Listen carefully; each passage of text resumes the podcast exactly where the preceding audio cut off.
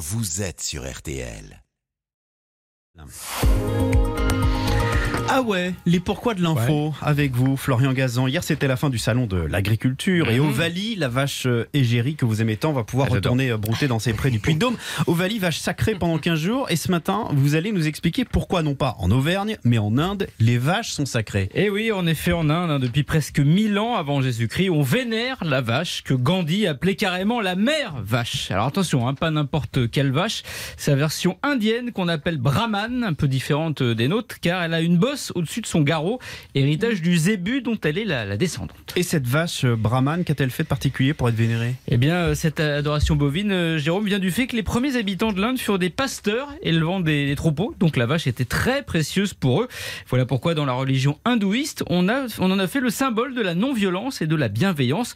On l'associe d'ailleurs à plusieurs divinités essentielles, dont Krishna et Shiva, qu'elle accompagnait, car elle fournit cinq choses sacrées. Cinq choses sacrées, Ouais. lesquelles? Alors on va faire les comptes. Hein le lait et ses dérivés, le lait fermenté ainsi que le beurre, mais aussi la bouse qui une fois séchée sert de combustible et l'urine aux vertus médicinales pour les hindous. D'ailleurs, on considère que le mélange de ces cinq éléments purifie l'âme et le corps. Moi, je sais pas, j'ai pas Ouais, essayé. Mais Carrément les cinq oui, c'est la raison pour laquelle en Inde, pas touche à la vache, la laitière, hein, qu'on appelle aussi Agnia, qui signifie celle qu'on ne tue pas.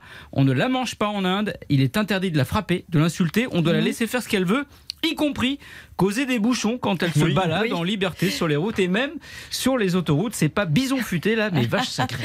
Et en 2023, là, en Inde, comment ça se passe pour la vénération de cette vache? Eh bien, par Bah, bien. exemple, quand on en. Ouais, Hein très bien, ça va, ça, bien, oui, ça se déroule. merci. Bah, quand on en croise une euh, dans la rue, si vous allez là-bas, euh, Ouais. Marina, on la touche avant de mettre la main sur son front. Ça porte bonheur. D'ailleurs, si nos vaches font mou, en Italie, elles font ma. Ce qui, ce qui Faites dans- bien la vache aussi, hein. La vache indienne, ça je fais bien. Ce qui, dans différents dialectes du pays, signifie maman, hein, la fameuse mère vache de Gandhi. Mmh. Cette vénération va si loin qu'un historien de New Delhi, qui avait démontré qu'à une époque reculée, on mangeait de la vache en Inde, eh bien, a reçu des menaces de mort. Ah, les hindous peuvent être vaches quand on ose y toucher, mais en Auvergne aussi, on vénère la vache. La preuve, le groupe Oiseau et sa chanson dédiée à Ovalie, l'égérie du salon de l'agriculture. C'est magnifique. Merci beaucoup, Florian. Et voici que la vache sacrée.